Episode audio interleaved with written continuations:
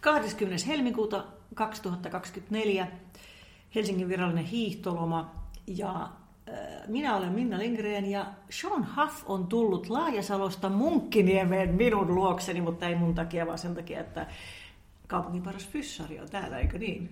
Mulla on niin monta asiaa tähän sun ensimmäiseen kommenttiin. Eikö tämä nykyään ole tota, talviloma virallisesti. No niin se taitaa olla, koska missä ei voi hiihtää. Et, niin, tämä tota, vähän paljastetaan nyt, mitä ikäluokka ollaan, kun puhutaan niin hiihtolomasta. Ja sitten toinen asia on se, että kyllä tässä taas paljastuu tämmöinen niin kuin, äh, miksi mä sanoisin tämän, niin kuin, meillä on Itä-Helsingissä vähän semmoinen niin kuin, semmoinen kompleksi tästä kaupungista, että, me vähän, että, niin kuin, että muualla ollaan vähän parempia kuin meillä. Mäkin matkustin tänään tänne Vuosaaresta, en Laajasalosta, mutta sehän on ihan sitä samaa ouch, aluetta ouch, siitä Helsinkiin. Ja sä sanoisit mua pitäjänmäkeläiseksi, mikä on sanoisin, että joo. Ei, mutta mä ymmärrän sen, koska se Itä-Helsinki on semmoista yhtä isoa aluetta, niin siellä kaikki on ihan sama. Paha mukaan, paha mukaan, mutta näin se on. Siis se on tosi jännä, miten Helsinki jakautuu itä-länsi. Ja pohjoisesta puhutaan tosi vähän.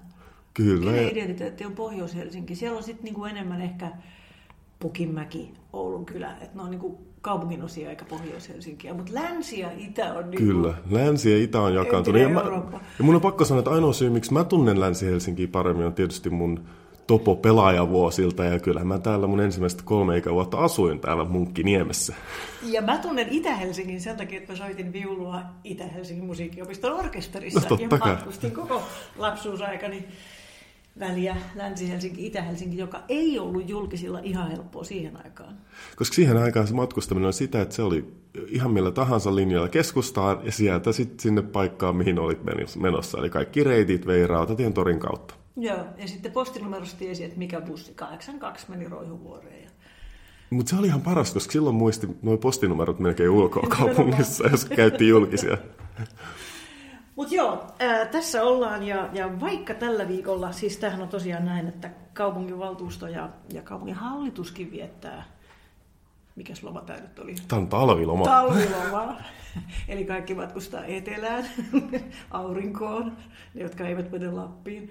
Ja näin meillä ei ole kokouksia, mutta siitä huolimatta, koska Sean tuli tänne Munkkiniemeen suoristettavaksi, niin pidetään podia. Joo, tämä on vähän tämmöisen niin kuin ylläpitävää terapiaa, mitä ainakin tällä hetkellä näyttää siltä, että on vuoden välein, välein hoidettava operaatio, missä mun vähän tota, noin lonkat ja selkänikot menee vähän vinoon, niin sitten ne täytyy käydä tota, ihan manuaalisesti suoristamassa ja avaamassa. Munkkiniemessä ollaan suoraselkäistä väkeä.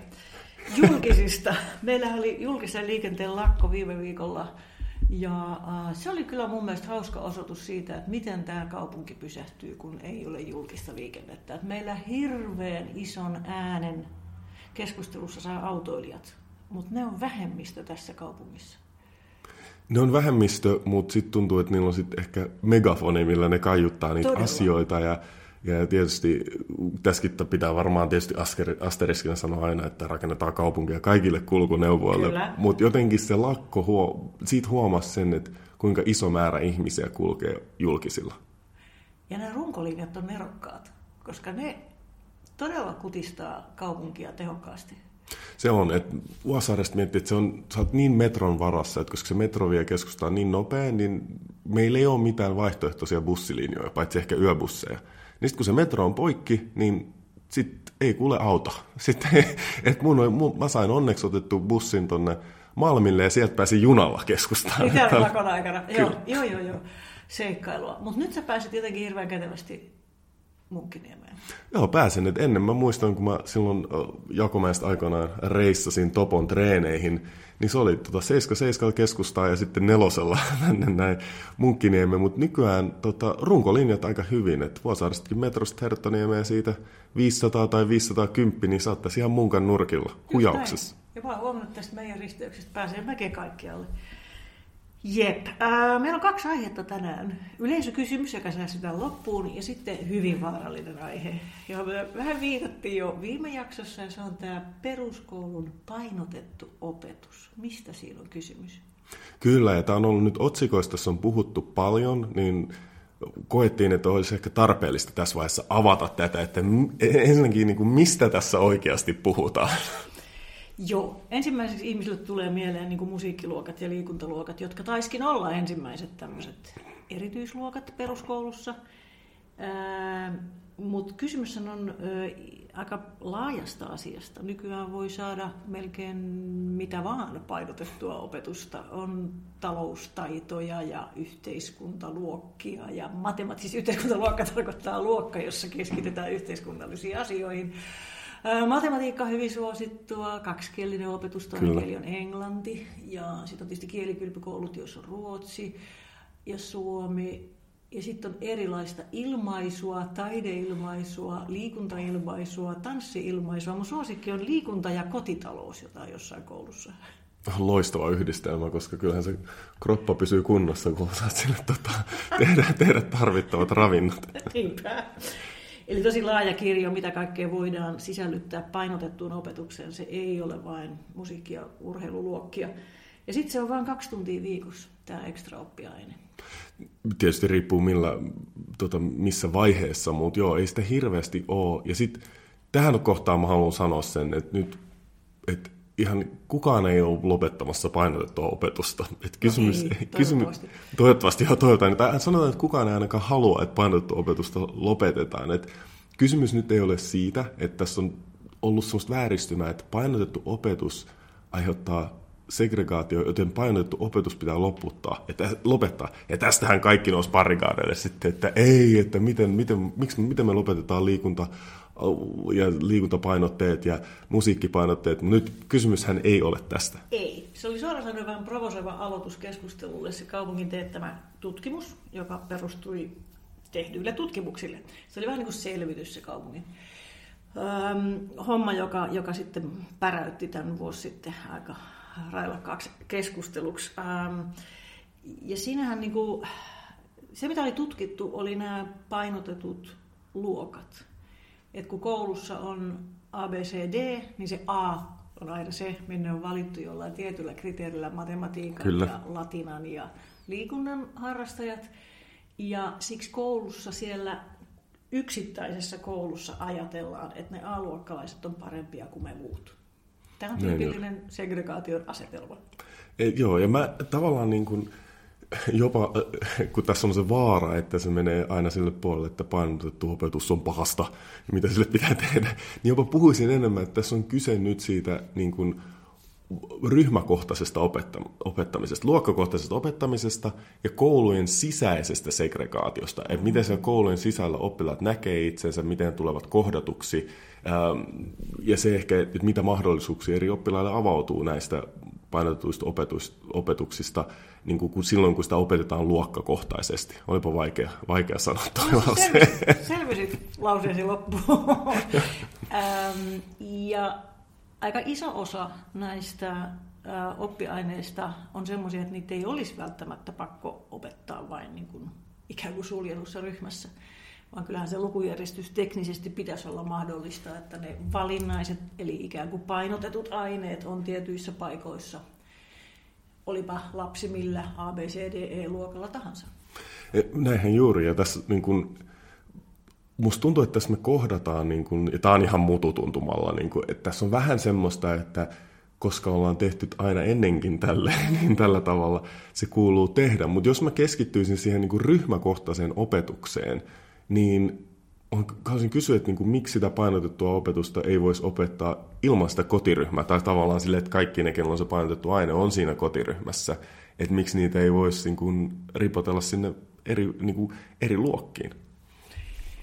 Musiikkiluokista puhuttaessa niin on aika paljon alan ammattilaisia, jotka, jotka tykkää, että, että se nimenomaan edellyttää, että on tämä yhtenäinen ryhmä, että siinä syntyy joku tämmöinen yhteinen harrastus, intohimo, ja että tavallaan se musiikki voi olla milloin vaan osa sitä opetusta. Mutta tämä mun mielestä koskee erityisesti alaastetta. Ja silloin kun puhutaan tästä segregaatiosta ja painotetusta opetuksesta, niin itse asiassa puhutaan aika lailla yläasteesta, jossa tämä on ihan lähes villiintynyt, että mitä kaikkea voi valita päästäkseen kouluun, jonne on pääsykoe. Siis onhan tässä kyse myös koulusoppailusta. No totta kai siitähän tässä on niin kuin kyse ja kysymys on, niin kuin, että millä tavalla sitä toteutetaan tällä hetkellä. Että, että tässä on myös ollut puheenvuoroja sen puolesta, kuin, että oppilaksottoaluetta laajennettaisiin ja mietitään, niin kuin, että voidaan ottaa niin kuin su, suuremmalta alueelta oppilaita siihen lähikouluun. Mutta onhan niin kuin, kyllähän niin kuin vanhemmat haluaa aina lapselleen parasta ja niin kuin parhaan tien menestyä ja helpoimman tien menestyä, niin kyllähän niin kuin vanhemmat, jotka on tietoisia, niin ihan varmasti niin kuin valitsee sitten oppilaille nämä tämmöiset painotetut luokat tai, pain, tai semmoisen niin kuin koulun, missä painotetaan eri oppiaineita, mistä on, saattaa olla tutkimusta tai ehkä ei ole tutkimusta, ehkä on vaan fiilis siitä, että saattaa pärjätä tulevaisuudessa paremmin. Muut, muut. Kyllä mä itsekin kohtasin näitä nuorena, kun on opettaja vanhempi, että kyllähän siellä vähän niin kuin näytettiin suuntaa, että ehkä kannattaisi olla, mennä tähän kouluun tai tämän koulun kautta. Niinpä. Tota, kyllähän tämä on oikeasti vaikea asia, koska ne valitsee, jotka voi valita. Ja, ja niin kuin nämä kasvatustieteilijät, jotka kävi meillekin vihreiden ryhmässä viime keväänä esittelemässä niitä tutkimuksia, niin Verna Bernelius, joka on kai eniten tätä asiaa monelta kantilta, ei vain paljon opetuksen kannalta, mutta segregaatio ja peruskoulu tutkinut, niin hän sanoi mun mielestä hyvin fiksusti, että aina osa ihmisistä valitsee. Että ei semmoista tilannetta Kyllä. ole, ettei meillä olisi ne ihmiset, jotka valitsee asuinalueensa ja koulun. Kyllä. Tämä on ihan normaalia. Että kyllä mä mietin lapsiperheessä silloin, kun oli tuttua perheitä, jolloin, jolloin niin kuin syntyi ensimmäisiä lapsia, niin kyllä silloin jo mietittiin sitä, että missä päin Helsinkiä kasvatetaan lapsia, missä on hyvät koulut ja niin edelleen. Että kyllä tämä on ihan, ihan normaalia keskustelua niin kuin lapsiperhearjessa. Ja kyllä sitä mietitään, mietitään silloin, kun sitä voidaan miettiä, niin. että mitä se on. Ja sitten sä puhuit näistä yläkouluista ja siitä, että ja sä tuosta ryhmäytymisestä, niin mä haluan kommentoida sitä hetken, että se on, se on jännä, että nähdään, että siinä on semmoinen yhteisöllisyys tai että se musiikki voi olla osana sitä opetusta kokonaan, kun sitten mä mietin joukkueurheilua myös, että vitsi, olisihan siitä hyötyä myös, jos kaikki joukkueen jäsenet olisivat samassa luokassa. että siinäkin tulisi sitä ryhmäytymistä. Kyllä, kyllä. Mutta siis urheahan on järjestänyt ja tehnyt ison työn sen, että, että yläkouluissa on yhtenäinen lukujärjestys, jossa on vapaat slotit kohdille, jossa voidaan järjestää se omatoiminen treeni ja sitten koulun kautta järjestettävä treeni. Että ne joukkueurheilijat ei ole samalla luokalla, vaan ne on eri kouluissa, koska on, ne on pelaa eri seuroissa. Mutta sitten sen koulun lukujärjestys on järjestetty silleen, että siellä on tilaa sille urheilulle näissä kohdissa sitä lukujärjestystä.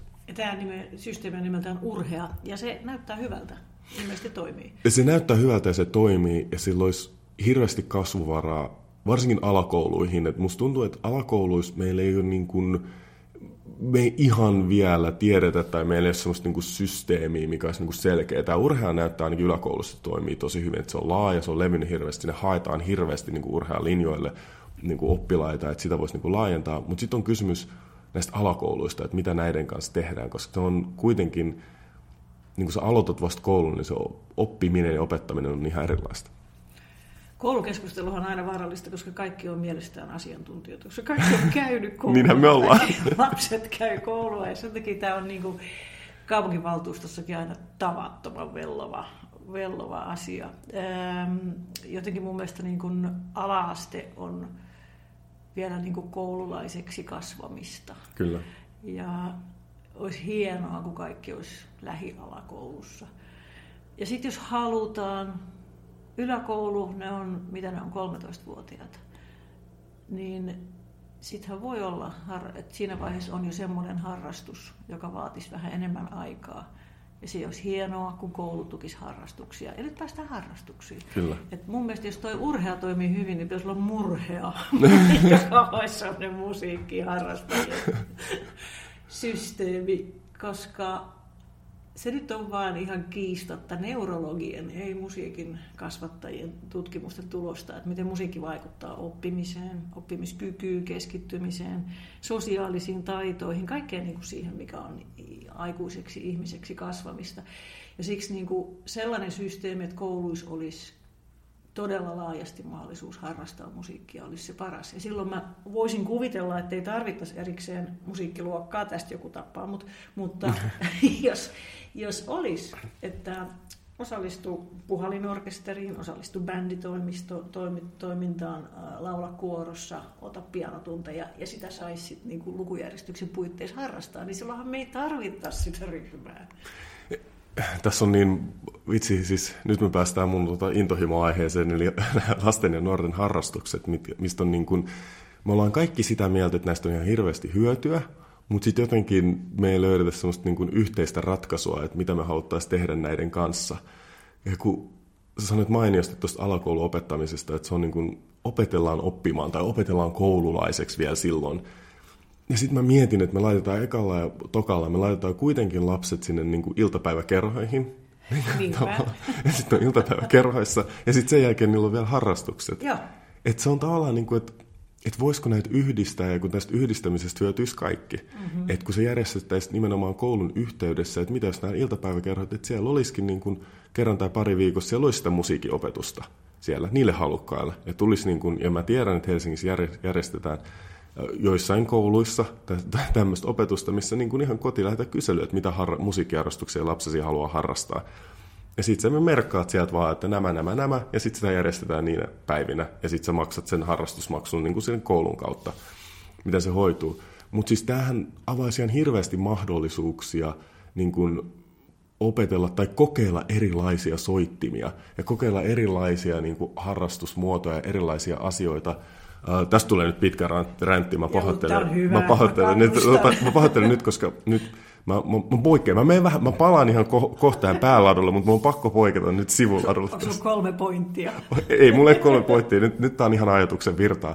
Et yksi mielenkiintoisimmista äh, havainnoista, mitä mä tein siellä Itä-Helsingin musiikkikoulussa, oli se, että miten kaikille opi- oppilaille opetettiin eri soittimia.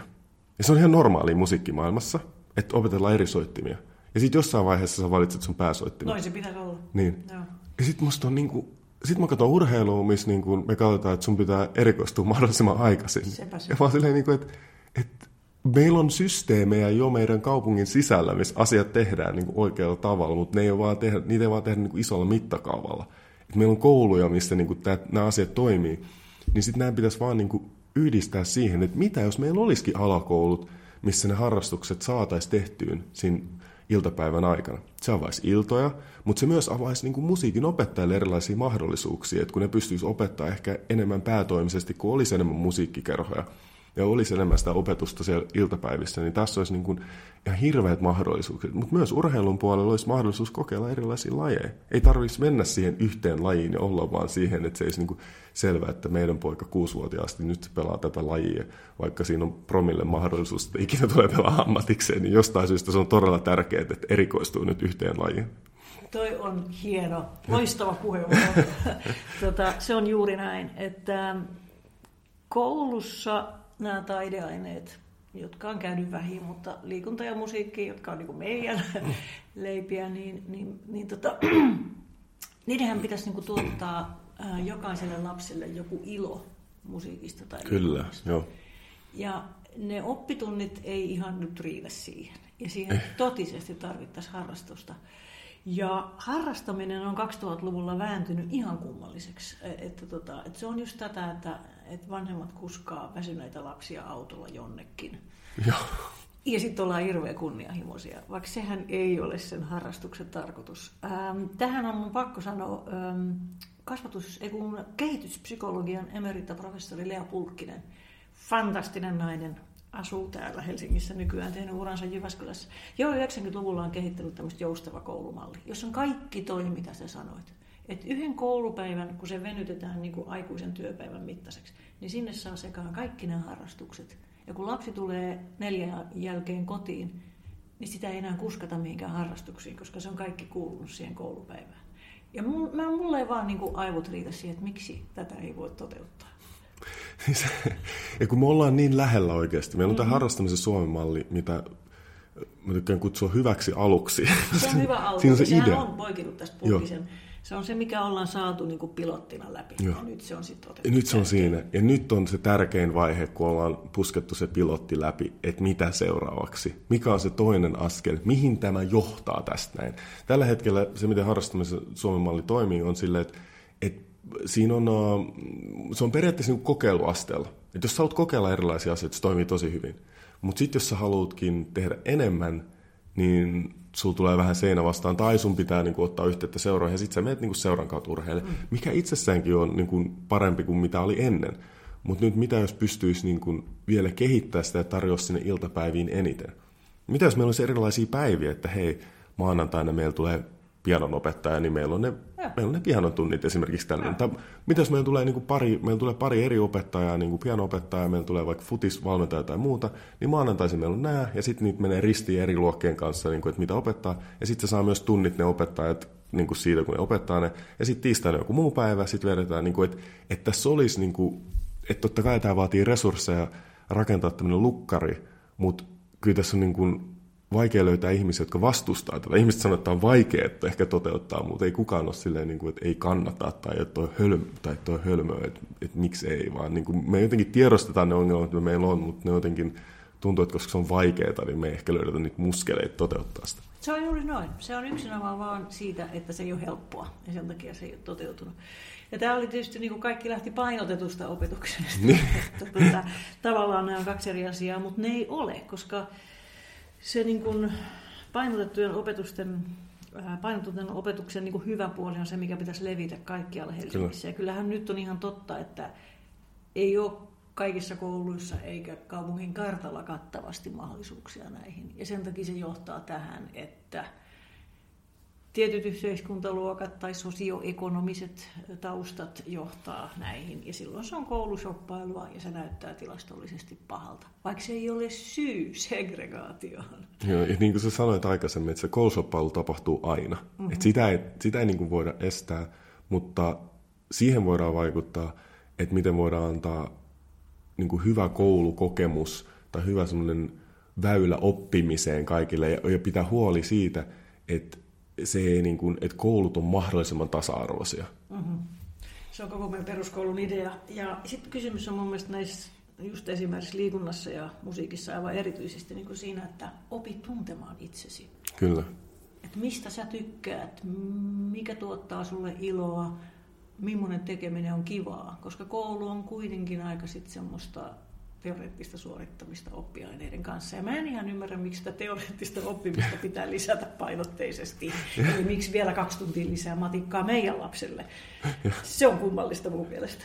To, toikin on hyvin sanottu se, että kun se koulu on kuitenkin, kun se on aika lähelle samaa kaikille, jotkut tykkää siitä tosi paljon, jotkut ehkä vähän vähemmän. Mutta mitä jos sulla on se harrastus, jonka sä itse valitset, johon sulla on jonkinnäköinen intohimo, niin sit antaako se sulle vähän boostia, tiedätkö, siihen koulunkäyntiin ja muu semmoisen, mikä saattaa olla, saattaa olla vaikeampaa syystä tai toisesta. Et eihän, se on, niin kuin, eihän me olla vielä löydetty semmoista asiaa, josta niin kuin kaikki tykkäisi tai opetusmallia, missä se olisi niin kuin kaikille jotenkin et yhtäläisesti miellyttävä kokemus. Juuri näin. Ja sitten tietenkin koululaisille se, että löytää ne muut tyypit, jotka kanssa tykkää tästä, Kyllä. mistä mä tykkään. No me ollaan ihan samaa mieltä tästä asiasta, mutta tota, aihehan ei päättynyt tähän. Me tulemme palaamaan tähän vielä monta kertaa. Ja sitten meillä oli yleisökysymys.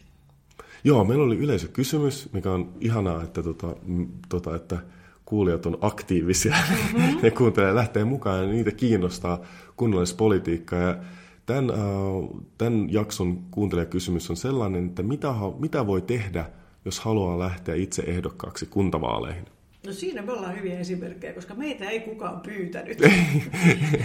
et yleensä tästä, tästähän melkein vitsaillaan sitä, että kuntavaaleihin lähtee niin paljon ehdokkaita, että, he, niin kuin, että, että puolueet pyytää ihan ketä tahansa, että ne, niin kuin, että koska pitää vaan saada listat täyteen. Joo, ja tässä on tämä, tämä meidän vaalisysteemi, että vaalialueet ja, ja sitten tuota, puolue, joka saa eniten ääniä, ja sitten ruvetaan jakamaan niitä ääniä ja näin. Ja sen takia ää, kaikkien puolueiden kannattaa ottaa mahdollisimman paljon ehdokkaita, Kyllä. koska sekin, joka kerää 150 ääntä, on kerännyt sinne yhteiseen pottiin Kyllä. ääniä. Kyllä. Ja mä sanoisin, että jos sä oot kiinnostunut vaikuttamaan lähialueisiin asioihin, ja sä haluat lähteä vaikuttamaan kuntapolitiikkaan, niin ensimmäinen askel – ja varmaan vaikein askel, jossa karsiutuu suurin osa ihmisistä, on se, että pitää valita puolue. Sepä se. et, ja sehän on vaikeaa meille suomalaisille, kun me haluttiin, että, että, että pitäisi valita puoli, että missä ollaan. Ja tuntuu, että se, se on ihmiselle semmoinen niin kuin, uh, ehkä kompastuskivi jopa, jopa että ja se, on niin, se on niin salaista se meidän politiikasta puhuminen, tiedät, että ei saa ikinä sanoa, että ketä kannattaa tai millä puolella on. Ja, niin, mutta se, mut, se kyllä helpottaa aika paljon sitä, että jos sä valitset puolueen, ja sitten sen jälkeen oot heihin yhteydessä, ja periaatteessa siitä se pitäisi lähteä se lumipallo pyörimään. Joo, ja tota, mun mielestä jopa siinä vaiheessa, kun ainakin vihreällä kun liittyi puolueeseen, niin vähän niin kuin kysyttiin, että miksi liityt. Ja sitten kun mä sanoin, että koska mä haluan olla ehdolla, niin sitten oli että okei, okay. sitten systeemi on tämä, eli, eli joku haastattelu ja sen jälkeen sitten joku puolueen taho päättää ehdokkaat. Helsingin Vihreät varmaan oli se yhdistys, joka mm. päätti. Ja, ja sitten jos miettii, että mikä puolue, niin tietysti voi itse miettiä, että mitä yleensä on äänestänyt, ja sitten voi katsoa, että keitä on eri puolueista siinä niin kuin esimerkiksi Helsingin valtuustossa, että et, et jollain tavalla joku semmoinen samaistuttava ryhmä. Näin mä sanoisin kanssa, että semmoinen, semmoinen ryhmä, jolla on eniten samaa, että onhan ryhmien sisäisissäkin ihmisissä aina eroja ja eroja tulee aina, mutta semmoinen ryhmä, missä on eniten samaa, niin sitten varmaan pystyy olemaan, olemaan lähinnä sitä omaa itseään aina, eikä tarvitse niin kuin sitä kautta tuntea ristiriitaisia tuntemuksia, mutta sitä kautta hyvä ää, oma, oma äänestyshistoria voi olla hyvä, se voi kertoa paljon, tai sitten voi tutkia vähän, että mitä, mitä ne puolueet on ajanut asioita ja onko, kuinka paljon näiden, näiden asioiden kanssa on samaa mieltä. Ja, ja tota, se ei ole niin leimaavaa se puolueen valitseminen, kun ehkä ihmiset pelkää, että niin. nyt, nyt olet jotain vasemmistolainen jäärä tai jotain muuta, vaan se on aika vapaata, miten puolueessa toimitaan, varsinkin kaupunginvaltuustossa, jossa tota, niin, yhteistyötä tehdään joka suuntaan, että et musta oli hauska tuossa, kun oli ystävän päivä viime viikolla, silloin kun oli valtuusto, niin Hustasbladet teki juttua niin kuin just tämmöisistä ystävyyksistä yli rajojen. Ja herrajasta, niitähän on paljon. On todella paljon. Et se on, mun mielestä se fiilis, mitä tulee politiikasta, varsinkin kuntapolitiikasta, se on eri kuin mitä se todellisuudessa on. Että kyllä siellä niin kuin, että että ei, ei ihmiset bunkkeroidu sinne omiin puolueisiin silleen, niin kuin, että, että nyt toi on vihollinen, en, en puhu hänelle ollenkaan. Ideologiset syyt estävät meitä syömästä yhdessä. ja, kyllä, ja omat pöydät nyt me istutaan näissä muuta. Että kyllä siellä niin kuin ihan keskustellaan puolueen yli ja syödään yhdessä ja kahvitellaan ja keskustellaan. Ja, ja jaetaan, tota, tota, kun on julkisten lakko, niin sitten jaetaan myös takseja. Nimenomaan. Kyllä. Minä tulin äh, kokoomuslaisen ja perussuomalaisen kanssa samalla taksilla kotiin. Mä olin, mä olin perussuomalaisen ja vasemmistoliittolaisen kanssa samassa taksissa. Erinomaista. Kyllä. Eli kaikki vaan valitkaa puolue ja, ja, ja ilmoittautukaa ehdokkaiksi. Siitä se lähtee, Kyllä. eikä se ole vaikeaa. Ja mukaan vaikuttamaan. Että jos on yhtään sellainen into, niin niin mukaan vaan. Että kyllä meidän järjestelmä on rakennettu sille, että pitäisi olla mahdollisimman matala kynnys jokaiselle lähteä mukaan. Ja Helsingissähän on paljon tämmöisiä alueellisia, ainakin vihreillä on niin kuin kaikille kaupungin, kaupungin osille vihreät ryhmät ja, ja sitten on erilaista, on tiedevihreät, vihreät naiset, eläinystävät, kaiken Ja, ja se on yksi matala kynnys, jolla voi niin kuin kokeilla, että onko tämä mun jengi. Hyvä, just. Eli valitset puolue sitten, niin kuin, just niin kuin Minna sanoi, että valitse joku kaupungin järjestöpuolue, mihin sä haluat liittyä. Sitten sä voit katsoa vähän, minkälaista se meno on siinä, jos vielä vähän jännittää ja lähtee ehdokkaaksi. Mutta sitten ei mitään muuta. Jossain vaiheessa vaan hattu kehään, jos tota on halu. Hyvä, tämä oli positiivista politiikkaa.